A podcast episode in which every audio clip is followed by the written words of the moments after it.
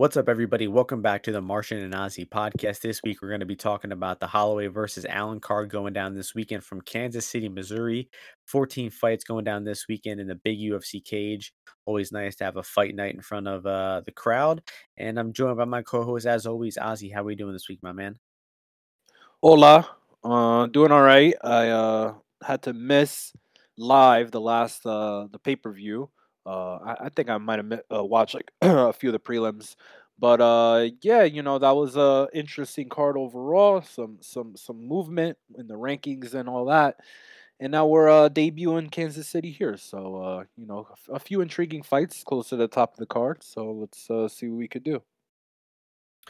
Yeah, I mean, last pay per view was uh, was pretty great. Uh, you know, don't don't think the prelims were that memorable. Uh, Kelvin and Curtis had a really really good fight, but the main card I just thought really worked out pretty well. Um, you know, uh, the the co-main event sucked. Uh, but I mean, we predicted it would suck. Predicted, you know, Burns by decision. My fight wasn't that bad. It wasn't it wasn't terrible, but in terms of like Masvidal be, like being like a, a star and being popular in Miami, like that, pro- that pretty much went as bad as it could, like entertainment wise for people in the arena. Um, and then uh, you know, Rodriguez winning was was cool. Um, Font Yanez, that was amazing. All right, and then and then obviously the main event was uh, incredible KO. I got a question for you, Ozzy. People, you some people throwing around like best knockout ever. Like, do you think do you think this is like no. what top five, top ten, like or what? Uh, I mean, I don't think you know why it's like that for me. You know, I know maybe some people they'll um uh feel you know really good about like oh man like the the placement I guess whatever the strike was great. But yeah, I just feel when you punch guys and you know you're clipping them like kind of like towards the ear, like that back of the jaw area. I feel like it's like a little bit. I don't know. I don't. Do you understand what I mean? Like I don't really love it as much. Like visually, like oh my god, such a crazy kill hey, uh, the amazing part was it, or awesome part of it was like when they slow mode, like how he kind of like used the distance and you know the cage and uh, how he was kind of a little bit hurt before that, and he had just stayed in there and kind of was ready to exchange, which is what I love to see. You know, you love seeing guys that are re- ready to commit uh, when a guy's in their range. Um, but I wouldn't put it like I'm not going. It's like I don't even think I put it like top ten. So Yeah, I saw that you tweeted about it. First time you tweeted like some. I would have, yeah. Oh no, I thought it was a great KO, but I'm not. I don't think it was like you know. I, I the thing is, I don't have like a current top ten list or top five, so I'm not gonna start making Yeah, it and put that true. one. That'd be the first one, but it was a great knockout. yeah, I think like maybe 10 top 10, 20 best ever. It was pretty amazing considering just the context of it all, and you know it was pretty brutal as well. But uh, that was awesome. I Um, was nervous for him. I thought I thought Pereira it was was going gonna bad. Yeah, I hurting thought it was going bad. He I turned it. Yeah, that's what. pro- That's what kind of made because I saw the line disappear on the on the on live lines, and I kind of knew something was going to happen. And then seeing you know Pereira swarming him, you're thinking, oh, he's going to find the kill, and then it kind of all turns on a on a dime, and Izzy's the one who kills him. So that was pretty great. Um, I, I was dead wrong about uh, my boy GM3 Joe Pyfer. The train keeps on moving. Um, you know, somewhat right on my girl Sam Hughes though. She came through for a big winner, but a pretty successful card overall. Um, any any other thoughts you want to give on that one before we move on? no, other than those, other than those like few fights, like uh, I, I didn't think anything was that uh that press. I, I hear Christian Rodriguez called out uh what's his name uh Simon uh what's it called? Simon uh I'll, oh yeah, Oliveira, that dude. No, no, no. The Cameron Simon. Cameron Yeah, Simon. yeah. That's, So oh, that my, be. I, I think that would be a good fight. So we'll see. yeah, that's what I meant. I kind of meant that. But that Simon Oliveira is another fighter too. That's incredible. Um, Garcia KO was cool, and our boy Chase Sherman unfortunately got bumped from the card. But That let's was get into this card news. here. Let, let, us get going. Bantamweight fight in the first fight. Uh, Joselyne Edwards, Lucy Pudilova. The odds for this one: Pudilova um, minus one thirty one. Joselyne Edwards plus one eleven on the comeback. So I think the striking here um, should be competitive. Either woman could win. I guess you can give a slight advantage to Edwards, but if there's any grappling advantage here, it's going to be Pudilova. I mean, she came out with her wrestling shoes on last fight, used it really effectively to win the fight. And you got to think she's probably going to try to do it again here. I mean, it just won her the last fight. Uh, Edwards has been uh, outgrappled thoroughly before, especially by jo- uh, Jessica Rose Clark, who post knee surgery, I think it's the only fight Rose Clark has won after that knee surgery, and she just dominated uh, Edwards on, on the mat there. So, I mean, the path is there.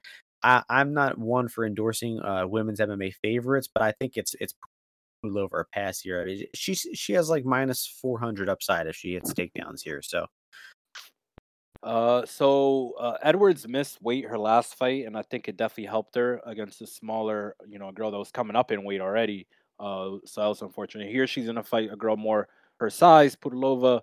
Um, some of the stuff that I, I saw from her in her last fight, you know, her return to the MMA or to the UFC was good good. I thought, you know, the, the ground was good at how she was diving at the legs, finishing, kind of uh, prioritizing controls in some in the positions that she needed to, um, and then even on in the clinch as well, which is something you'd like to see. Um, similar to like what Jessica Rose Clark did to uh, Joselyne Edwards, is uh, Pudilova was keeping her underhooks. She was working her knees in there. Um, so it was a pretty good performance overall. And then I think at range, even her hands are, are not bad. Um, I'm gonna probably pass in this fight, but I would definitely lean towards uh. I would say. Um, but Edward Edward could easily win the fight. I mean, she you know she's long. Slight interruption there. I was just saying Edwards is long. Uh, you know, for the division, I think she has, uh, or compared to Pudilova, she has like two or three inch uh, reach advantage here. Um, but you know, I, I, I'll probably be passing on the fight overall. Uh, Edwards could easily win the fight just poking at her and you know staying on the outside. But with all those kicks that she's been throwing of late and uh, using that as part of her game, uh, I think Pudilova is probably going to be looking to uh, to you know grab those and uh, convert them into takedowns. Yep, I largely agree there. So next fight's going to be uh, men's bantamweight division now. Gaston Bolaños taking on Aaron Phillips. Uh, Bolaños making his UFC debut as the minus 181 favorite. Aaron Phillips plus 156. Bolaños, a former kickboxer, uh, coming over to the UFC. Uh, definitely seems like the UFC uh, scraped the bottom of the barrel to get him an opponent here. You think Phillips is anywhere good enough to give him some trouble? I don't know who the management team for Bolanos is, but obviously that played a role here. Um, Phillips is kind of like an, an experienced guy overall. You know, he's had a bunch of time off. I just think he, after getting his ass whooped, the, the fights that they offered him, he probably was like, eh, it's probably biting off more than he could chew, uh, considering the pay as well. Um, but here, I think this is a fight that he feels that he can win, uh, specifically with some grappling uh, here. He also comes from some kind of like a Muay Thai kickboxing base. I think he, you know, he'll switch up the stances a little bit. Um, but I think that he could definitely be competitive with Bolanos in this fight. Ideally, looking c- kind of get in the clinch, underhooks, get a takedown, um, and then uh, you know test his ground game. But this is a very low level fight overall. It is, and uh, he's Sucker Punch uh, Entertainment. You know, Brian Butler. Interesting. Same manager as Aaron Phillips, though. So these guys, you know, um, I think that probably uh helps. Like the goes the distance here, if anything. Yeah, I mean Phillips seems not that good. I mean, I was I was just refreshing my mind. Obviously, he got smushed by Jack Shore. That's not really relevant here. But I was watching his fight right before we got to the UFC versus Ariston Franca. This dude is getting his ass kicked in that first round. Like he's getting taken down and pounded out, and he was like seconds away from being stopped, and the guy just completely was dead tired. And uh, you know, Phillips got him from that point on. But I mean, he Don't was hate on him. He, he, he- that guy's got a black belt, bro. You don't see his Tapology picture. Yeah, I do I do now. But you know, twelve and seven MMA fighter definitely. I mean, still, um, he's a it- it- finisher, bro. Finisher. Seven I submission wins. Three I in the feel first like round. uh I feel like yeah, the sub is probably worth a poke. You know, you, you saw I'm sure I know Ozzy saw this picture of, of Phillips training with Don Hare and uh what's the alopecia guy's name? Garry Tonon. You, you Um motherfucker, you know his name, bro. And uh so I mean the the path to victory seems fairly clear, right? I mean, Bolaños is cer- certainly going to be sharper than this guy on the feet. Um, and he seems to be getting better at the MMA range of things. But Bolaños' grappling, you know, looks pretty weak. I mean, he got choked out with that uh, like guillotine in one of his fights. The guy didn't even hit a takedown. He just, you know, wrapped his arm around the head while standing and jumped guard, and that was good enough to sub him. So, uh, you got to think that that uh Phillips has been grappling a lot, lot longer, and that's where his biggest edge is. So plus a thousand for sub, I wouldn't even knock a play against inside the distance, uh, because if he's on top and not getting the sub too easily, he might just let like let the hands go with uh, ground and pound. Just the, the, the ITD lines, you know, plus a hundred or plus a thousand for oh what the fuck, plus a hundred for Bolaños, and then plus four hundred for Phillips. I mean, uh, would it really surprise anybody if Phillips is just Phillips's biggest problem, dude, is that he looks like a little boy, and he's just not strong. So He's gonna have to off. be he's gonna have to be like yeah, I mean, but he still looks he looks skinny as fuck. He's gonna have to be opportunistic 'cause I do not see him winning a lot of minutes here, and I think Bolanos is in shape. So I agree. Great great I ana know. great analysis. Yeah. He's not mi winning minutes. If he's winning, it'll be like a moment where he finishes the fight, in in my opinion. So So, yeah, take the like. ITD as a flyer on the sub. Next fight, women's uh, what is this? Women's, uh, strawweight, Bruna Brasil taking on Denise Gomes, and the line for this one, Brazil -145, Gomes +125. Bruna Brasil, that's a fucking sick name, especially being from Brazil. Imagine if America was like a common last name in in America. Um, anyway, uh, you know, Bruna looks pretty pretty legit. I mean, her kicks are fast, you know, nasty, nasty head kick knockout on uh, her Contender Series. She can even hit a takedown or something. And Gomes, to me, just looks a lot slower. She's, uh, pretty much exclusively a striker. Things uh, Gomes' grappling is not very good. Uh, you know, Loma took her down easily, uh, several times, and I just think that Brazil probably has an advantage on the feet here and might even be able to hit takedowns and, uh, and keep Gomes on her back for long periods of time. So, I I lean I lean Brazil here as well. Uh, you know, won't see me endorsing a bet on o on a woman at -145, but if it's, uh, if there's any bet to be made here, it is Brazil or or nothing. Uh, any thoughts he here, Ozzy? Honestly, not that much, man. I mean, you know, I liked what I saw from Bruna Brasil, the small bit that I've seen. Um, she also is from my my my year as well. Um, but I mean, she she eh, she obviously is hip to the whole MMA thing. You know, it's not like the girl, her debut was against Carnelossi. So she's tough for sure, right? Like they don't give you Carnelossi if like yo, Carnelossi fought ah, that's funny. She fought Amanda Ribas, and then the next fight was Bruna Brasil. So that's funny. They they obviously in Brazil they get down, dude. If you can't fight, they're fucking finding out early. But um so she's obviously hip to it. She's got like a decent Muay Thai game, like good kicks, like you said, like she'll even look to go for submissions a bit. But that's a little bit of the scary part, I think, here because Gomez, I'm gonna call her Gomez. It looks like her. I don't know the Loma fight. They they're obviously exchanging a lot of positions. It was you know back and forth. It was a lot of things are going on there.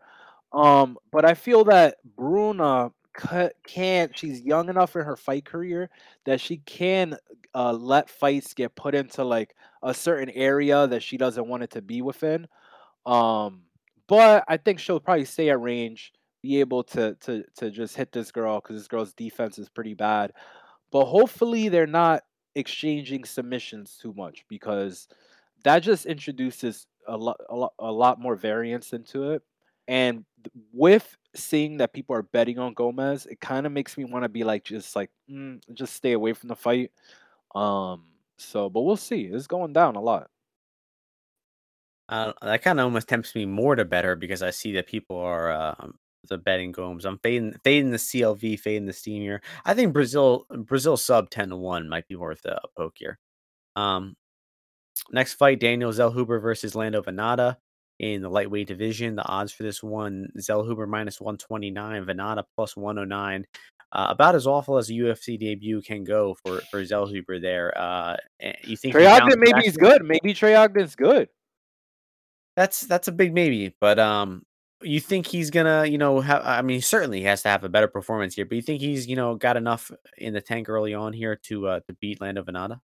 Uh, I mean, I'm thinking, I'm thinking the angle that I'm thinking here is that this fight will go long, just because Lando, 155 now again, hasn't really knocked any. Like, when's the last time he he dropped Yan- Dancy or I thought I thought it was, uh Uh, Yeah, but I, I just felt that maybe he hit Yancey with a few good punches.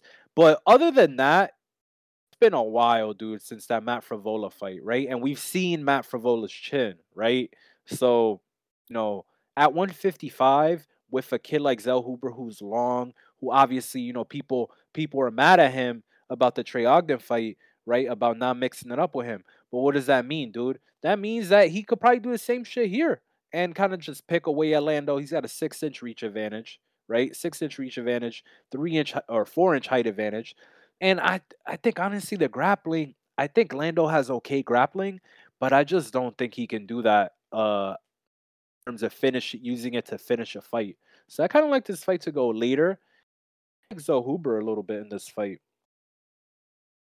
Interesting, didn't Yeah. expect you to like him, but I I agree with it going long, it should, um, you know, I I see very little finishing potential for Lando here. If anyone's finishing the fight, it'll probably be Zellhuber by KO, but, you know, Lando is pretty tough historically, uh, you know, he's he knows how to, like, not stay in the pocket, so if he's, like he's getting hit with some shots here, I think he'll he'll mix in the clinch, he'll attempt to wrestle. I think he will come out looking to wrestle, you know, he did, uh, in a recent fight of his versus Jourdain, just, you know, saw the opportunity, tall, lanky guy without really good takedown defense, and he, you know, he took advantage of it. Uh, it didn't go too well for him for very long, uh, but I could definitely see Lando having some wrestling success here. Uh, I don't think I'm not super enthusiastic about betting Lando. Uh, I would be skeptical about laying any juice on Zellhuber just because he looked so horrible in his last fight, wh- uh, uh, which should have been a stylistic layup for him. He, I think a lot of it had to have been, you know, mental side of things, nerves, uh, because he had an amazing back and forth fight with Almeida in the Contender Series. You know, just a war, striking war in that fight, and then he looks completely scared and sh- uh, scared and shy versus Trey Ogden, who is a terrible striker, quite frankly. So, um, you know, you got to think Zellhuber is probably going to come out uh, here trying to prove something. Uh, and you know, maybe just wait to to live bet Lando. Zellhuber might might start fast. Um, I don't know though. I, I don't knock any plays on, on Lando here. I do think it is dog or pass from a pre-fight situation. I agree with with odd overs and the GTD seem pretty good here. So we'll move on to the third and final women's fight on the card, uh, strawweight division. Uh, Pierre Rodriguez taking on Jillian Robertson here. And the odds for this one, Robertson minus 130, Pierre plus 110. I remember when this line first dropped, I was thinking, oh, Jillian plus 150. That's interesting. And then I looked like uh, a, couple days later, I wasn't paying attention to it, and she was the favorite. So uh, the, the line moved pretty quick. A lot of people uh, jumped in on Jillian uh, early on. And the line is staying about the same, you know, which is interesting because, you know, limits have gone up obviously this week, probably, and you're not really seeing much buyback on Pierre. Hold on one sec. Just had some some, uh, neighborly motorcycles driving by, so, um, anyway That's the the neighborhood the cul-de-sac watch crew came by, right? exactly, um, and so thinking about this fight, I mean, uh seems pretty clear that Pierre will be the better striker. I mean, Jillian is almost never the better striker than her opponents.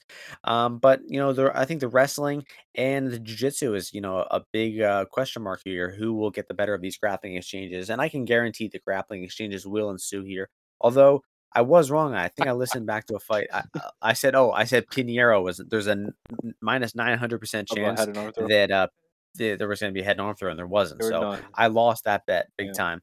Um, but this fight, it, it has to involve grappling. They're going to be exchanges where I think both women are probably on top throughout the fight. Um, and we got to know Jillian going down to 115 here, first time in forever. I was thinking, oh, you know, maybe it was what two or three years ago. Jillian moved up to 115. It was like six or seven years ago. She hasn't fought at 115 in forever. Been Uh, and yo, looking she's pi- only 27, dude. She's been around for forever. Yeah, she This girl's had a lot of dude. She even had 9 amateur fights. Yeah. She's a life. She's a lifer. You gotta love Julian, uh, or J- Jillian, excuse me. um, anyway, uh, uh, she looks trim though. I mean, you look on her Instagram, you look on her OnlyFans. Uh, you know, very trim. Uh, she she looks like she's probably not gonna have too cut uh, too tough of a weight cut because she's already you know dieted down, uh, so well. But you still gotta uh, wonder how it's gonna affect her cardio. I think at 125, you know, she obviously she's a terrible striker. Uh, I think one of her best attributes is that she had good cardio. She could eat some shots early on, and she could, you know, work through that. Eventually, get her takedowns, and then uh, get her top game going. But at 115, man, I, I could see her cardio not being as reliable in that second and third round, and that kind of gives up a lot of her style. She really wears on women in the cage, and I don't know if she's going to be able to do that here with uh with uh you know the weight cut. But um, I do lean Jillian. I will be leaning all three women's MMA favorites here, uh, but I cannot let myself bet any of them. Um, and I think Oh, just rewatching Pierre's fight against Kay Hansen, man. Uh, Kay Hansen took her down uh, two times, you know, double legged her. Uh, Kay Hansen passed her guard. She was on top, and then uh, full guard. Forty five seconds later, she passed the side control. So I'm thinking that if if Hansen can take her down, pass her guard, Jillian should be able to do that as well. And then I think Pierre is just probably going to be a bigger uh, a bigger dog live. So if you like Pierre, um, I would probably advise waiting to see how she deals with the, the takedowns before. Uh, and I, I think Jillian will do enough to get her hand raised here. I'm not sure how she'll get it done. I think I lean decision. Uh, oh, uh, last thing I was, I, I can't believe I went on so long about this fight and didn't get to this point earlier. But the fight going to the decision is the best bet on the fight. It's it's plus 100. Do they really think the women are finishing a fight at 50%? Hell no. Yeah, that's what they um, think, Martian. They think that Jillian's going to submit her. No, yeah, but they also have Rodriguez KO at plus 325, which is where think, the GGD is that, wrong. They th- they think that Jillian's going to give up.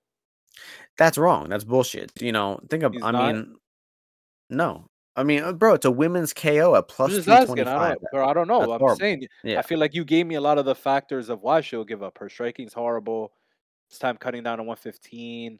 But oh, that's what that's a that's another good point. Is that she'll she'll concede bottom in the second half of the fight, like she did against Taila Santos. Once she realizes that she's like outmatched, she's not gonna fool around on the feet. She'll like pull guard and shoot weak takedowns. And Pierre is happy to oblige, uh, you know, staying on top. So I think if uh, if it's not going well for her, she'll probably just have some, you know, uh, Jaqueline Amorim okay. style takedowns, and then end on bottom. Got it. So your GTD. pick is Jillian.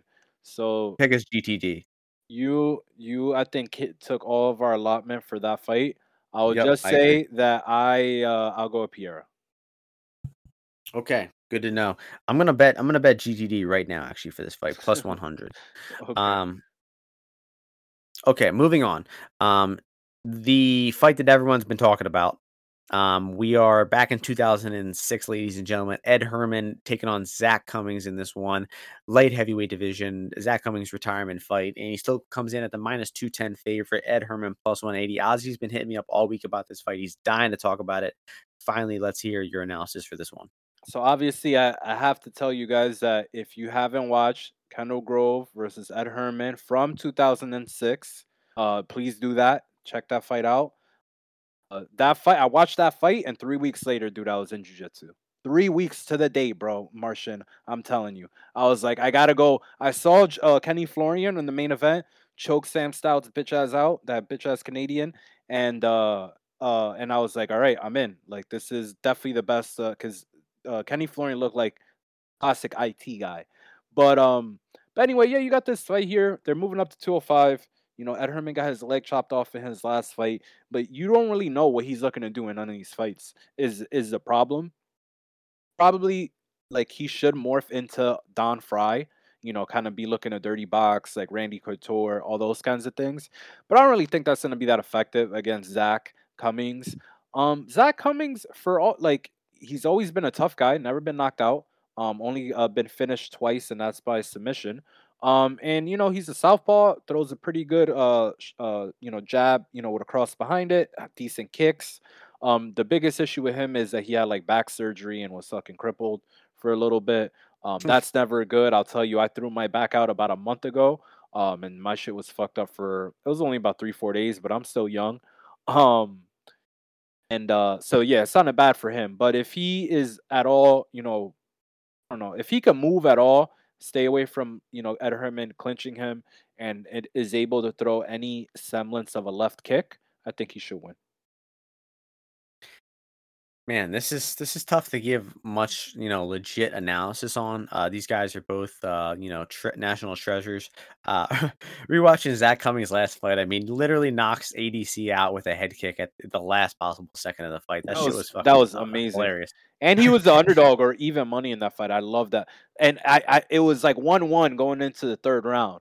And this was COVID times, I remember, and I was so fucking into that dumbass fight. Um. And then when he hit him with that head kick, I was like, all right, like they can't rob us now. They can't.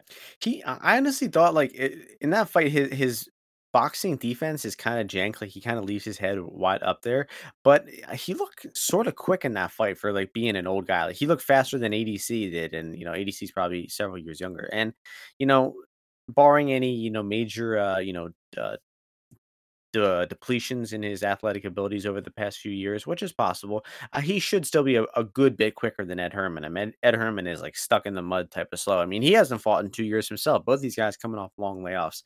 So, um, I was kind of thinking about just the tempo of this fight. I don't think there's any point in like predicting who's gonna win uh, the fight. Uh, I think if anything, I would not advise laying minus 210 on on coming so it has to be dog or pass but thinking about if it's going to go over or under I, I was initially thinking that like oh these guys are so old that they could die from any punch but then i remembered i mean ed herman took a fucking beating from alonzo Menifield and never quit. He took a beating from mike rodriguez and never quit got a little help from the referee there and ed herman just doesn't hit hard at all so I actually think this one will somehow stretch to a decision, should be a sloppy 15 minute affair. I really don't think there's a single good bet to be made on this fight, guys. I mean, sit back and laugh at this one and save your bets for a, a better fight. Like the next fight, uh, in the the flyweight division, Matheus Nicolau versus Brandon Royval. Matheus Nicolau minus 210, Brandon Royval plus 180. Unfortunately, the, the best value on the line is gone. It was uh, Nicolau earlier in the week, which I scooped up some of uh, minus 160. I think think Ozzy did as well, but I won't, you know, fully uh, divulge that. Um, but you know what? It just seems like uh, it seems a really good matchup for Nicolau. I mean, we've been we've been pretty skeptical of Royval throughout his entire career, uh, but for for damn good reason. I mean, this guy, uh, he pumps out a lot of volume on the feet. He has good ideas on the feet, but he, he's just his defense is so bad and he's not durable that he's getting caught in these exchanges all the time. So I think on the feet, Nicolau should have sharp enough counter boxing to you know hit him with some good punches here that probably uh, sit Royval down. And Matheus is also skilled enough of a grappler, a top position player that he should be able to avoid all the bullshit that Royval does, that spastic, you know, subs off his back or throwing strikes off his back. I think Nicolau's top game is is very competent, and I think honestly Nicolau should be capable of outboxing him and out grappling him here. So he has two ways to win. Uh, he's more durable. I think he's more likely to get a knockout here.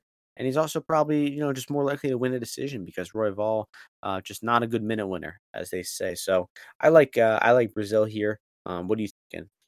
Yeah, I got I took Nicolau when he was minus 156. Um, and I've just been a fan of his, uh, you know, his whole career. And I mean, I kind of was very adamant when Roy Royval fought um, uh, Pantoja that Pantoja was gonna beat him up or, or easily win. Um, and you know that line the same that I bet I bet Pantoja like minus 160. And I'm betting, you know, I think Nicolau's on the same level as Pantoja overall. Um, maybe even a little bit cleaner, especially with the with the with the hands, and has shown decent cardio. Some, you know, sometimes the fights get a little sketchy, but that guy's, you know, could fight three rounds. So I mean, people that are skeptical, like, there's no time that Nicolau's there's like you've been that worried about this guy's gas tank. You know, if anything, you know, when he's throwing uh, these strikes in the pocket. You kind of want him to just throw more strikes, right? Because he doesn't get tired in the third rounds, and you're like, wow, I wish that he would, you know, just throw a few more strikes in there because it, you know, it looks like he can. Um, but when he does throw these counters, man, he, he hits hard, and it's not hard to hit Brandon Royval. Um, what what messes people up is when they get out of character, they you know they they they lose composure. Nicolau doesn't do that. Nicolau when he's striking, he'll he'll stay even if the crowd's booing him, right? He'll when he was fought Dvorak, if he wanted to, dude, he could have knocked David Dvorak the fuck out. Like every time he was swinging, he would be connecting with him. But he chose to, you know, circle around, you know, stay away a little bit. Um, and he's got a lot of rounds banked, like a lot of high level rounds with a lot of high level guys, and uh, is has is not one to get caught very often. So I think Brandon Royval is kind of like new age, kind of like skills spammer guy. Um, gets hurt often, you know, kind of wins by the skin of his teeth, gives up position. So I like I like uh uh to to clearly decisively. Nice. It's time for the last fight on the prelims. Uh, featherweight division downtown TJ Brown versus Bill El Senor Perfecto Algeo. Uh, in the featherweight division, and uh, Bill Algeo minus 194, TJ Brown plus 169. So, what are you thinking about this matchup for our man Bill? Cool fight, cool fight for Bill. I like it. I like how they're ma- I like how they're matching them up here for the boy. You know, two live events in a row as well, featured prelim, right? Now, all good stuff, right, Martian? All good. Actually, things. actually, he fought in the Feely in the Apex, I think, didn't he? Oh, okay. I Yeah. forgot that was the in between fight. But he would have beat Feely too if he didn't break his arm in that third round. He would have won that fight. Um, and and now we got a live event here though. But you know, and in, in uh, TJ Brown's kind of like I think he's like from somewhere around there. But anyway, whatever. Um, so you got two guys here. They're pretty well rounded. TJ Brown, you know, um, I when I, I I remember watching this contender fight and I was impressed with his uh his wrestling, like his mat wrestling specifically. Like he would move around a lot, um, and got kind of get to good position. So that was pretty good by him little underwhelming going three and three in his UFC career and his UFC run. You know, losing to, to, to Griffin, all very winnable fights, right, Martian? If you think about his losses, like the Griffin fight was like, "What are you doing?" The Chavez fight, it's like, "What are you doing?" The Nerland Nurmagomedov fight, it's like, "What what's going on here?" Um, agree. he's he's kind of like he makes a few bad decisions here and there, but the last fight was a good step for him because he saw the advantage that he had and he pressed the advantage and he got to the position that he's really good in with that arm triangle. Um, but I'll tell you right now, Bill Algeo is impossible to submit, guys. It- this guy is like, you know, a slippery goose. Like it's crazy. Um, so I don't think he's gonna get caught with stuff like that. But you know, he he is a guy who he will get put into these positions. So could I see T.J. Brown, you know, getting on top, you know, maybe a top half guard, whatever. He's he has like a choke or a position, and he's kind of holding it, and some clock bleeds. Yeah, I could see that. But on the feet, if Bill commits to his volume and his Muay Thai approach, I think that um, uh, TJ Brown hasn't seen that all that much from a guy who can mix that up. And then if he needs to uh, uh, do a lot of takedowns, both lower body takedowns and upper body, because Bill does have some Greco. Um, so I think he should be able to pull it out, but at minus 200, it's a little expensive here. Uh, going against another guy who's a bit well rounded and could, uh, you know, hang with him in a few areas. But I do think at the end of the day, our boy Bill Algeo will prevail with the victory here and uh, set up a hopefully a good next fight for him.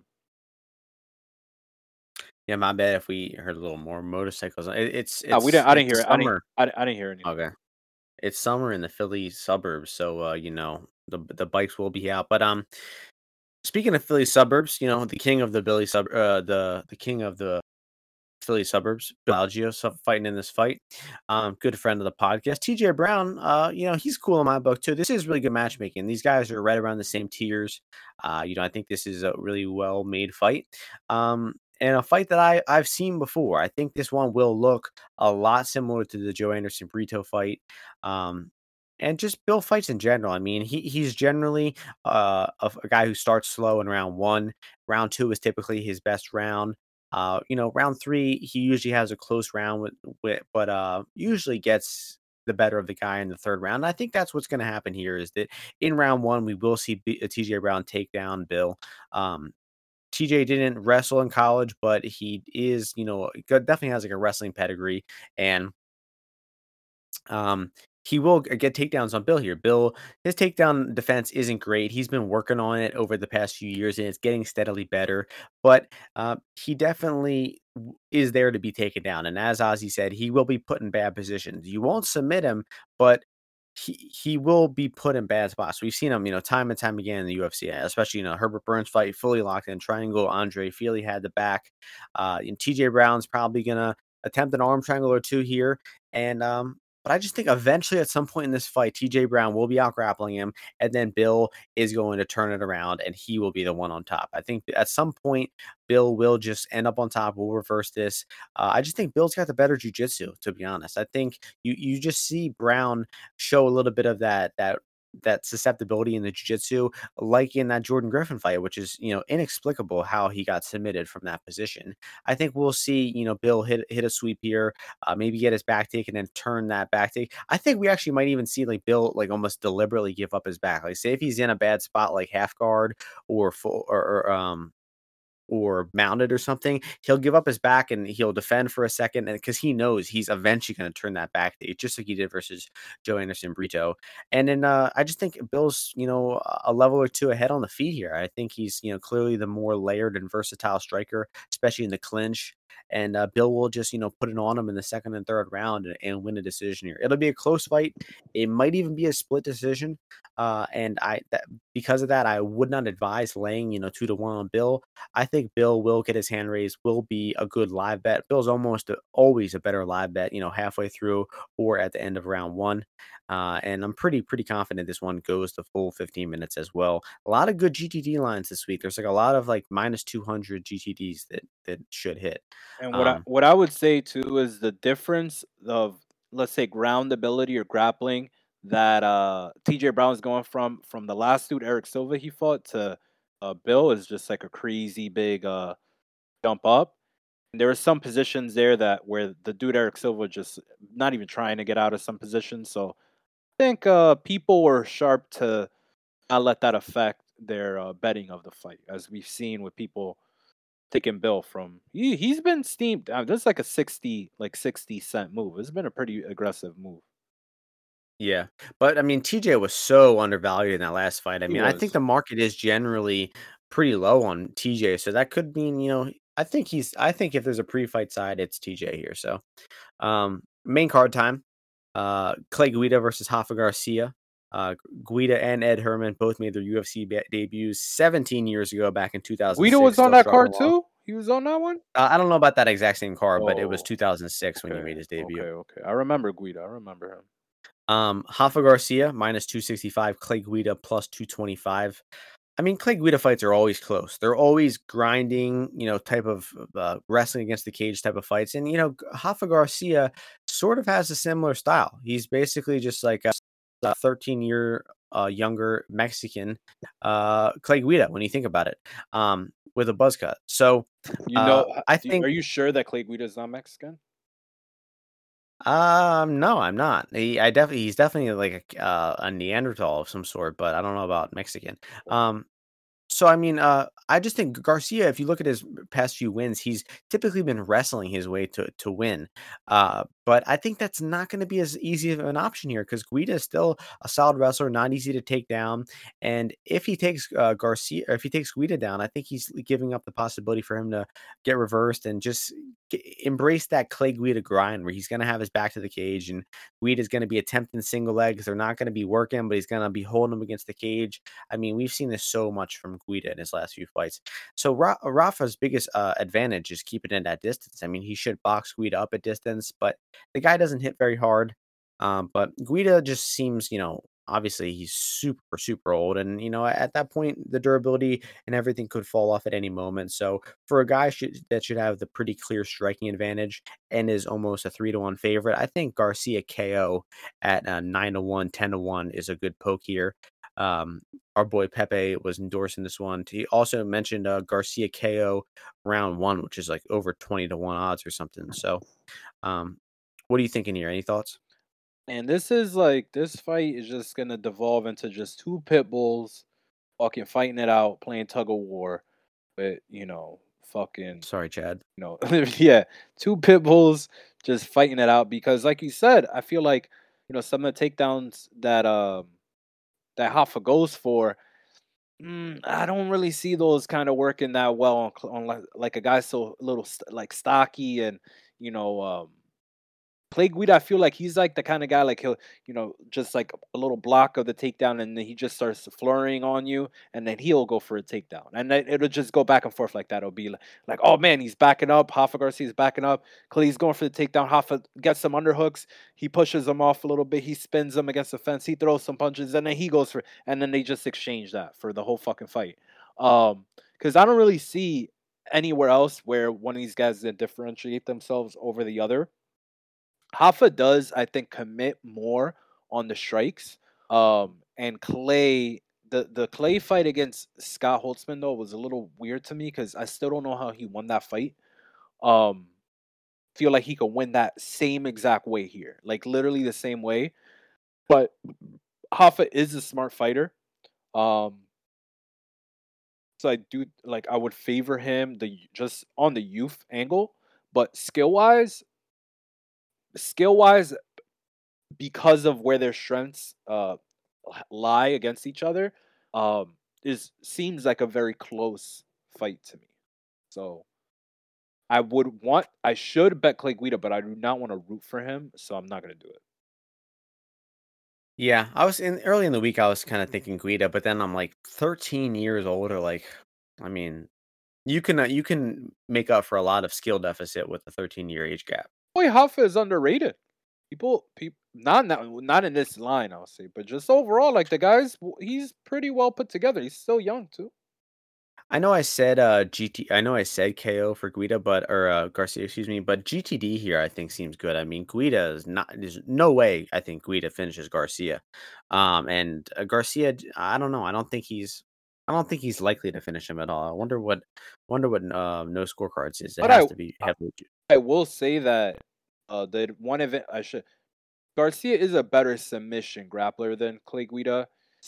So man, like I could see, like you saw, hmm, like there's some positions Clay does give up to be bad, but then on the other hand, you look at the fact that like this guy lost to Gritzmacher and now he's fighting fucking Clay Guida, right? It's like you're like, hmm, makes you wonder, right? Makes you think about it a little bit.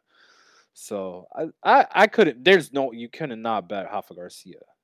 There's Yeah, like no. it's out of the question. I think and, and split here is like plus 425. Um uh, plus 400. I think that's not bad. Um Anyway, next fight is in the bantamweight division. Really good matchup here. Pedro Munhoz taking on Chris Gutierrez, and we have Gutierrez is the favorite at uh, let's see minus 205. Pedro Munhoz plus 175 in the comeback, and I think the money line is I wouldn't say it's about right, but I mean I understand Gutierrez uh, definitely should be favored. Maybe minus 150, 170 would li- be a little more appropriate, but I just think um I mean he's going to be quicker than Munhoz in there. and he's very elusive, you know, very focuses a lot on footwork, doesn't really engage in a lot of exchanges, and I can just see Pedro having a hard time tracking him down in there. If you know Munhoz likes uh, he loves when guys stand in front of him. He's great at smashing leg kicks and boxing in the pocket, but when you have to go track your opponent down, uh, track his opponent down, he doesn't do very well. And we saw that very recently against uh, Dominick Cruz. Um, and you know, not saying Gutierrez is on that same level, but he does have sort of that same, you know, elusive, kick heavy style No, as Cruz. no, Um, so I could see, I could see it being uh, very similar. no. Does is does does Gutierrez not focus a lot on on on footwork and kicks? I like Dominick Cruz, he? bro. This is not the same, bro. It's yeah, but it's it's a worth it's worth noting that he did struggle with a similar style matchup recently. Um, so I think this fight, the best Dominick Cruz, if he if Dominick Cruz heard that you compare Gutierrez to him, he'd be upset. I just want you to know that. I mean, I just want you to know that. Gutierrez, Gutierrez is very good. I, I I just he's want you to good. know he would feel disrespected. I want the that on you know uh on the record. That's okay. I could deal with that. Okay. Um, so I think the best bet on the fight is the goes the distance. I already bet it at minus 170 to win one unit. I mean, Munhoz, uh, historically, one of the most durable guys ever. We've seen him take insane shots. Just got an incredible chin on him. Uh, and then, you know, Gutierrez isn't going to submit him either. It has to be a Gutierrez KO if he's finishing Munhoz. And the line is, my man, plus 325, plus 380. I know he knocked out Denon, he knocked out uh, Edgar, but let's not forget that before that, he was going to the decision with with with bums. Quite frankly, I mean, with really really low level fighters, he went to the decision multiple multiple times. I know those guys were grappling a lot of those fights. Colares, uh, the Freitas, they had a lot of grappling, um, but he, he is not a, a big puncher. That's not his style. His style is the, the jab, the leg kick, the move. He did find some two massive shots with the spinning back fist and the knee for his KOs, but his style is not a KO fighter. So uh, the I think the more the, the fighter more likely to finish would actually be Munhoz, but I, I've seen good enough durability from Gutierrez that I think that that's not going to happen. Pedro just, uh, I don't know, man. He I don't think he really builds on his success as much as he should. So I just think this one will be a close striking decision. I see Gutierrez getting his hand raised by decision, uh, but I just think the best bet is uh, for this fight to go the full fifteen. Any thoughts here? A lot of thoughts actually. And um man, I I, I haven't not really seen what the overall sentiment is on this fight. Um, I for one, I am surprised to see Pedro Munhoz at plus like 175, 180. Here you could get him.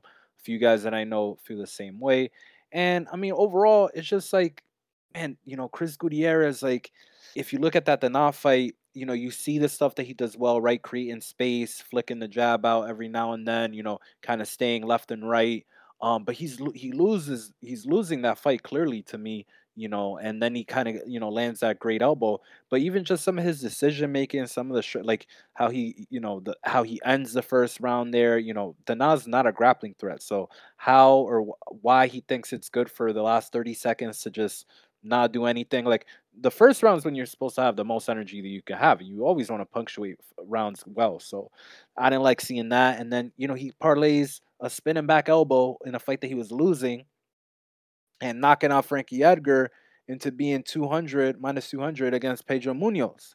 And when you think about that, that just doesn't make a, whole lot of sense because Pedro, um, in his own right, has kind of like similar game. I feel honestly to to Chris, it, just only that he's smaller. You know, he's got shorter range, he's shorter overall, but he actually has a submission game. It's never been finished ever in his career. He's fought killers across the division. Five, you know, has fought in a main event or right only one main event. Um, but has great kicks, throws to the body, comes up the middle, and I think that's going to be a big factor in this fight. The way that Pedro is able to throw straight shot, strikes to the body, you know, um, uh, this guy Gutierrez likes to go left and right. You know, a lot of times coming just straight down the pipe uh, with that front kick. I think should should go well. Maybe mixing a takedown, but he, you know he doesn't really go for takedowns. But I think here he could. I mean, Felipe Colares could take you down. You know, don't tell me Pedro Munhoz can't get in on a double leg on this guy.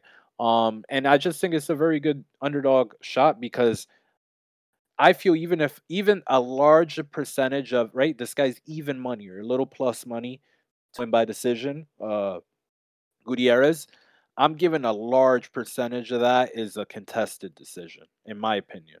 You know, so uh, so I feel like Pedro's just a very good bet overall. I don't I don't disagree that he's a side, but I don't think takedowns. eh, I don't think he's gonna shoot any. He hasn't ha- landed a I mean, takedown. you don't even need a line to take down though. You could just see a spinning strike coming and move over to the side and do Dana did. yeah, that's true. Um, And then from could be there, there. from there, he's a he's a potent. he finisher. should try. He should try to to do it. He's got a good. I mean, I mean, you know? but when you got two guys like this, or you know, you got a guy like uh Gutierrez who likes spinning and likes kicking, like you don't need to have traditional takedowns to fight to go to the ground. yeah. Um, Munhoz no scorecard is plus one twenty five. I One love more that. thing is, I, I, just love think that. that I love Mu- that one. Munhoz, uh, you know, Aldo just shut him down so quickly with just being able to check his leg kicks, and you know, with Gutierrez being such an intelligent striker, I think he he will come prepared to check those leg kicks and uh, skirt his way to a decision. A Um, lot of his fight, decisions are freaking close, man. Like this guy, I don't think he's his third rounds are not that good. Like you saw, you see Pedro Munhoz throwing down with Aljamain Sterling in the third round. Like I don't know if uh, Gutierrez is gonna be gonna be liking that when if that if that comes to if that comes to what he needs to do to win the fight. So next fight is in the light heavyweight division. We have uh, Ion Cutelaba taking on Tanner Bo- uh, Boser. Line for this one is Cutelaba favorite minus one thirty four, Boser plus one fourteen. I'm really excited for this fight because uh I'm probably gonna get rich on it to be honest. I mean, I have a, a plus 650 or no, it's oh shit, it went up to plus 850 on FanDuel. I bet it at I bet it at 750. It's now 850 on FanDuel. Uh, but that's Boser round two. Um, I just think this is like a guaranteed winner here, to be honest. With with the way that Kulaba's been fighting lately, uh, this guy just just running out of gas at a at a rapid speed. I mean, we saw we see him just hit a wall. If if the fight doesn't go exactly as planned, where he's taking guys down and keeping them down, it just seems like he kind of crumbles at it, the sign of adversity. And uh, I think that he'll have enough steam to keep going through the first round. I mean, the guy comes out his last five fights, he's come out like a bat out of hell, and he's been going really hard for takedowns, taking these guys down. Sometimes he beats them up, sometimes he ga- gasses out and gets finished, but it just seems super super clear that he's slowing down like like consistently in this fight. So I think that Boser is bad enough of a defensive grappler to where he probably will get taken down and put against the cage a little bit in round 1. But then Cutelaba will slow as he always does. Boser will take advantage, be the much fresher cardio fighter in the second and third round, and Boser is going to take him out in the second or third. I mean, I, I understand it. I guess it could happen as early as round one, uh, but I really just think that the sweet spot is round two here. Plus 850, it's a thousand on some books. Uh, and considering, I know the Cutelaba is going to come out hot and take him down, but considering I only think he has five minutes of gas, I don't really see how he could be the favorite in that scenario too. So I don't I don't know if I'll get around to a boss or ML play, but uh, I think he is the uh, the money line side. He will be a better line live as well, and those round two and three props are real, real good. Yeah, um, interesting fight here. You know, people have uh, wanted uh Boser to move down for a while. Um, wanted him to move down for a while. Now he's doing it. You know, I'm interested to see what the speed uh difference here is. You know, Cutelaba you know, as much as you know, we talk shit about him. Obviously, like you said, he comes out hot. Um, he hits hard.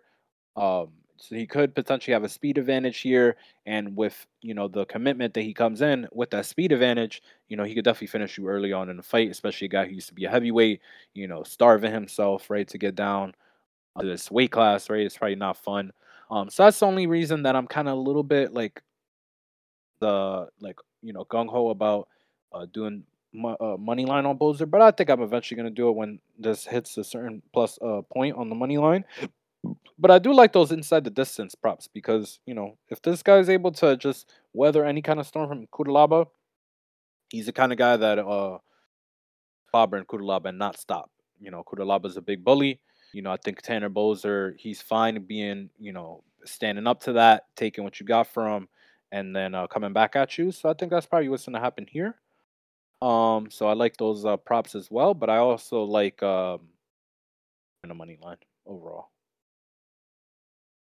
All right, that's going to take us along to the next fight in the light heavyweight division. Dustin Jacoby taking on Azamat Murzakanov.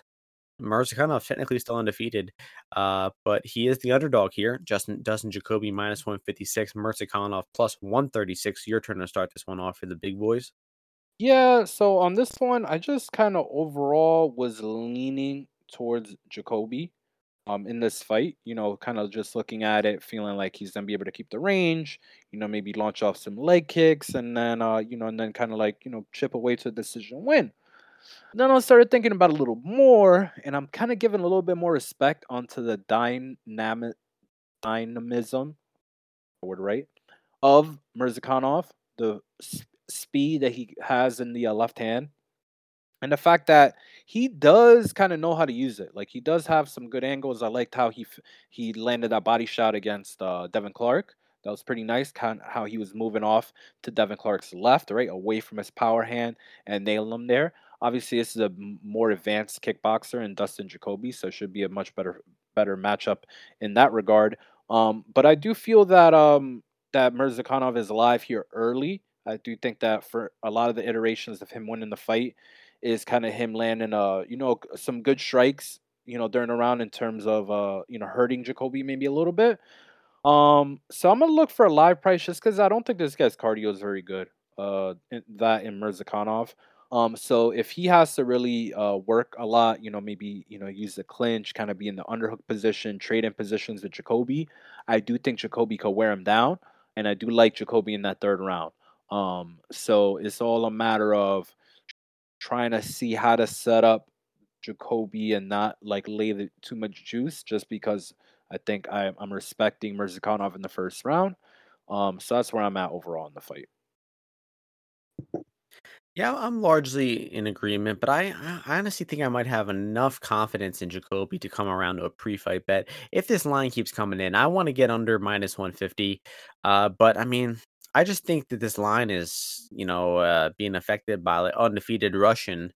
You know, he's twelve and zero. He's his last name ends in uh, on off, and uh, I think people are probably just you know tailing that. But I don't know, man. This guy doesn't look any any good to me. I mean, he's so short and fat, right? I mean, Jacoby's got to be what four, five inches taller than him. Uh, yeah, five inches taller, five inches longer. The striking, I think, uh, should be I wouldn't say fairly one sided, but I just think Jacoby isn't going to be in any danger on the feet, man. I just think nothing Azamat does on the feet is going to really uh, put Jacoby in danger. Maybe if maybe if Azamat can mix in like a, a wrestling attempt and get him against the cage, and then use that that cage to explode with a combination, I could see that working. But like at distance here, man, I just think Jacoby's going to kind of cruise against this guy, just you know, jab him, pick him apart, and Jacoby did get burnt on his last decision. The guy's margins can be a bit thin at times. Uh, he got lucky. Didn't get lucky against McCall getting a decision, I think. No, I know he won that one legit. But um, yeah, so uh, he got lucky against somebody. Oh, Maxim Grishin, right? Wasn't wasn't Uh, he, that fight he won that. Did he get the decision there? he won that I one? Thought. but I I thought. Grishin deserved. Yeah, I thought that Grishin won. Yeah. So I just think I understand that uh, Jacoby generally has close decisions, but uh, Azamat's wrestling man is just n- nothing really special to me. I, I don't think that I don't think that he's gonna take Boser down, and I just think the entire fight should favor Jacoby when it's on the feet. So maybe I'm wrong. Maybe Azamat's wrestling is good enough to get the fight down. Uh, but if it stays standing, I'm pretty confident Jacoby covers that price tag, and uh, you know wins to wins his way to a decision. I understand the the angle Ozzy's talking about though with round three. Uh round three, Jacoby, what is that? 14 to 1. Yeah. And then I was looking at GTD earlier on in this week. I don't think I'm gonna come around to betting it, but um I think it's good. I think uh I think the lines on on the finish props here are just off, uh, which means GTD has to be value. So like like Jacoby KO 240, Murzakanov KO 320. Those prices are too low. I don't like either of those. Uh, so um, time for the co-main event. Amazing matchup here, man. This is this is a great fucking matchup. This is just going to be uh, a guaranteed entertaining fight. There's Billy Quarantillo is probably top five most consistent entertaining fighters in the sport right now, and I can't wait to see this fight. So uh, featherweight division: Edson Barboza, Billy Quarantillo. Odds for this one: Billy Q minus one seventy one, Barboza plus one forty six a little bit sad they never put together uh, the Bill versus Bill matchup again. It was supposed to happen at one point in time. Maybe it could be after this though, depending how these guys' fights go. Um, you know, they will be on the same schedule. They just fall on the same day. Um, but uh, you know, I think that Barboza is going to give Billy trouble here, right? The, the the big cage has to be good for Barboza here. He's still very fleet of foot, still moves pretty well, and you know his kicks are still potent. Uh, his hands can still work effectively at times. We saw that really good against Burgos, uh, and he did look, you know, uh, pretty bad in his last fight against Bryce Mitchell. But Bryce Mitchell, uh, you know, he has a, a much bigger takedown threat than Billy, and we just saw, you know, uh, Bryce just get his foot to the gas. He put the pressure on him early. He mixed in his strikes really well. He was actually able to rock Barboza with the strike, which is something no one would ever have expected to happen. And then he just fucked him on the ground the entire fight. Um, but that fight was basically over the second that uh that Mitchell landed that punch, right? Like Barboza was like, okay, I'm done. So I don't know if that fight is, you know, super indicative. I don't think I'm ready to write Barboza off as completely shot quite yet, because just you know, uh, a little less than two years ago, we saw him look one of his best performances ever against Burgos. So um, I think Billy eventually will will survive the early storm because the guy is crazy tough. He's gonna he's probably gonna eat some shots in round one.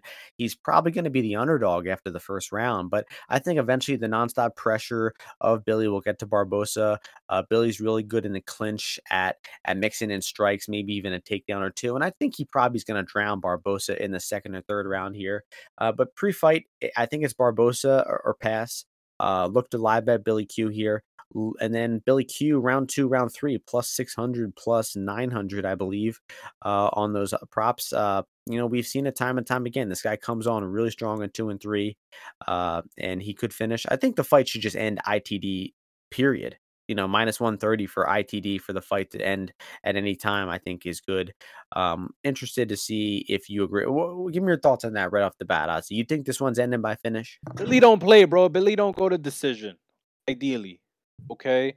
And um, so the how I think this fight, you know, Martian was arguing with me before. I was telling this motherfucker how I thought the fight was gonna go, and then he starts berating me, telling me how I need to find a, a good plus money. Like I need to find a good plus money prop. So we're gonna No, get into bet. it. Good bet. We're gonna get into A it. good bet. Okay, we're gonna get into it. All right, let's get into it because you helped. So you know, one thing that I see with Edson Barboza, like I just feel it like I kind of seen in some of his other fights. I feel this is where it's gonna go. Is that literally when you just don't give the guy a fight, where like you see how Shane Burgos fought him, just a little bit of a you know a dumbass. You know, just kind of you have if you don't put your hands on this guy, he's gonna fuck you up. But the great thing about how Billy Q fights is none of his, his fights are clean. He's looking to get dirty in there with you. He's he's gonna get the clinch. He's gonna get a tie clinch. He's gonna start kneeing, throwing elbows. He's gonna go for a takedown. He's gonna do all these kinds of things. You know, um, if you're gonna be at the end with Edson Barboza training jab cross, hooks, and leg kicks, you're not gonna win. Or if you do win, you're gonna call it's gonna cost you a lot. And Billy, he's just always going gonna be going forward. So here, yeah, he's gonna get hit, dude, for sure, hundred percent. Edson Barboza will hit Billy Q. Look at Billy Q's uh striking defense percentage, Martian. Are you looking at it right now? But uh, if you're not, guess, guess what it is. What you think it is? Billy Q striking defense. yes. Uh, So this, this this percentage, right? So if it's like 55, 38. 38, you're very 40%, dude. So that means he gets hit with Mm, good 60 60% of the strikes that come his way are hitting him. That's a lot, dude. That, that's a big amount. But you know, Bad long term strategy. also if you think about Edson Barboza, 56 of the sh- percent of the strikes that he's throwing are missing. So we got a little bit of a, you know, a little bit of a delta there. But either way, um, I just don't think that Billy's gonna allow that to happen. Um, I don't think that he's gonna let this guy just be throwing leg kicks and for them to not be grappling at all. And you just saw it in the Bryce Mitchell fight, man. This guy on the ground is no good. His physical uh, attributes have deteriorated He more on the ground than on the Yeah. feet. Like on the ground, he is entirely hopeless. And Billy Q will tie him into a people. Billy Q's jujitsu game is underrated. People, that's an underrated aspect of his game. His jujitsu is legitimately good. Like he started, or like his gym where he was at, like their main thing was jujitsu. Yeah, He- his takedowns are good. submission He, might be he, he just wear he just wears on you in the clinch. Um, Billy yeah, by submission might be good. our boy Gugabe endorses that Billy sub. Billy by submission. Billy round two, round three. I like it. Um, main event time. Ama- another amazing matchup here, featherweight division. Um, one of the greatest fighters ever, Max Blessed Holloway, taking on uh the new kid in town on a 10 fight win streak, Arnold Allen here. We got Max Holloway minus 167, Arnold Allen plus 147. Two way action coming in on this fight.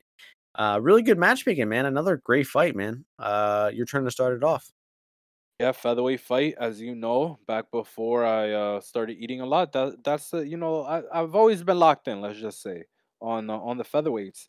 And the biggest thing that always impressed me, or like some shit where I'm like, man, I can't. How am I gonna compete with this? Is the aerobic capacity of people like Max Holloway. You train. There's some of these guys. For me, it was a lot of these Mexican guys I used to train with. Their cardio is legit. Like they'd be like, we'd have to do like 100 burpees at the end of class. And man, these guys would be like 40, 40, 50 burpees ahead of like even guys that are like in good shape that like run marathons and shit. I was like, what the fuck is going on? Here? But the aerobic base that Max Holloway has and how he utilizes it is probably, you know, one of the best kind of like matches um, of attribute to fight style that you see in MMA overall. Um, and I think that that would bode well for him here because I do not think Arnold Allen has that aerobic base. He saw in the um, he needs to uh start listening to P- Peter Attia, but you saw uh in the fight against Calvin Kattar, um, he's kind of like breathing a little. I, I'm not gonna get into, but the third round against Sodiq Yusuff, uh, he kind of completely takes the the round off. Doesn't really throw too much volume there. Um, his kick game, you know, he throws those head kicks, you know, and stuff like that out. Right, he tries that double attack, but it really hasn't always been that clean for him overall. Like I think he he like uh eye poked Nik Lentz a few times, you know, against Gilbert. Gilbert, you know, by then he was shot, didn't try to defend any kicks really well. So he's not really ever gone against a guy who has like a significant threat with volume, speed, and timing like Max Holloway does. Um, and we hope to see that. Th- that's why the Calvin Kattar fight was a super good test, but you didn't really find out too much from that. So I mean, early on in this fight, I do think Max Holloway, you know, we'll see how aggressive he is. Um, that that's like the one thing that I'm kind of like trying to you know consider um when thinking about how the fight will overall play out. Um, because Arnold does hit hard, you know, he does know where the chin is, you know, kind of like when when he's in the pocket with guys, he knows where the guys are going to be at, um, where he needs to throw these strikes, where to you know circle off to afterwards. But I think a- after a while, Max is gonna be able to track this guy down, you know, start start uh, you know, cornering him a little bit. Um, because, you know, Allen, he he doesn't really fight off the back. You've never really seen him fight off the back foot. Like this is why I'm trying to criticize, but you haven't really seen him fight off the back foot too much. Um, but you don't want to fight against you don't want to fight against Max Holloway on the back foot anyway, but you haven't ever seen it. So what's gonna happen when he's getting a little tired and circling, trying to circle away from Max Holloway, and Max is beating him to those spots and then uncorking three, four shots? I don't think it ends up well for Arnold Allen. I think he's gonna lead some big sh- big uh, strikes. I think he's gonna need to mix in some grappling. Maybe he's got a good trip game in the clinch, and uh, and uh, I haven't really seen too much many of his double legs, but he's yoked. You know, strong boy. You know, he's get, getting some UK support, but I do have a few tickets on Max Holloway at minus 145, and I do think that there's good potential for him to finish this fight in uh, the third or the fourth round. Yeah, I agree, but it's a main event.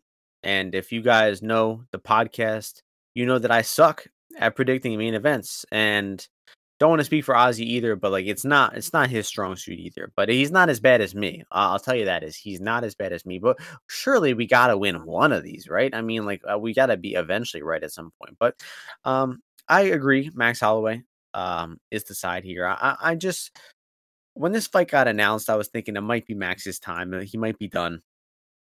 And then something changed my opinion completely. And it was the Yair Rodriguez versus Josh Emmett fight. I'm looking at Yair Rodriguez just looked great out there. I mean, those body kicks were nasty. He was so quick. He, you know, eventually subbed the fight with a triangle. It was just such a sick performance and finish. Uh, and I'm like, Max Holloway arguably beat this guy like five nothing. Maybe he lost a round, maybe even two.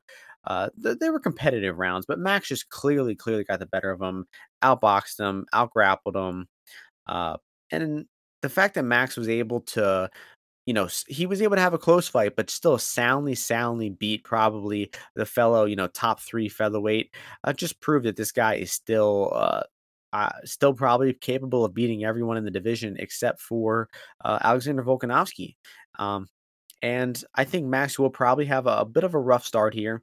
And I, I bet him at minus 164 the line will probably end around that same price. I don't think I'm gonna get like CLV or anything, but I I understand if people wanted to wait on Max Holloway to live bet here because Arnold Allen um, has come out in round ones really well lately. He does seem like a front loaded fighter. Oz, Ozzy was making a lot of points about cardio, and I agree with that stuff. I mean, uh, historically, there is nothing to prove that Allen is going to be able to win these third, fourth, and fifth rounds, right? I mean, Max Holloway has probably what fif- 15 five round fights in his arsenal, and this will be Allen's first. I know he was supposed to go the full uh, 25 against Kattar, got cut short. Would have really liked to see that one play out, but um, I just think that there's too many unknowns with this with this being a five round fight. I'm going with the guy who I know will have stellar cardio, stellar output, and will be just throwing fucking 200 strikes in rounds four and five. So I think that's that's big here, man. It's it's a five round fight. It's Allen's time to really step up to the plate in this one. I think he's more than deserved it. It's kind of a fucking travesty. This guy has won 10 fights in the UFC and still isn't getting a title shot. But that's that's just the nature of matchmaking and you know featherweight division and everything. But um, I think eventually Max takes over here. It'll probably be like one one heading into round two or round three, excuse me. And then I expect Max to take over for either a late finish or a uh, or a decision here, uh, either you know four rounds to one or three to two. Um, and uh, Max three four five, you know, seems almost like uh, a given. You gotta you gotta stab those bets uh, almost every time Max fights a guy not named Alex Volkanovski in uh, in a five round fight, and they're good prices too. You know, 16, 18, 22 to one or something like that. So, you know, Ozzy and I are seeing seeing eye to eye on this one. It usually doesn't go our way, but um, hopefully the blessed one can uh, can make it happen here. So, um, any any closing thoughts about uh about the, the card as a whole? No. I, I think I mentioned earlier, but just a lot of goes the distances interest me uh, in this fight. Um, you mentioned Lando and Zellhuber. I think that one's good. I personally bet Gillian and Piera to go the distance. I already bet um, Gutierrez and Munoz to go the distance. I think uh, Brown Algeo, Guido Garcia, and Jacoby Murzakanov all see uh, the final bell as well. So um, yeah, I mean, I like I like a mix of uh of of props, money lines, and uh, you know uh, tempo props here. So should be a good card, really good main card. Uh, excited to see this one go down from Kansas City, and we will see you all before the next UFC event next week. Peace out, everyone.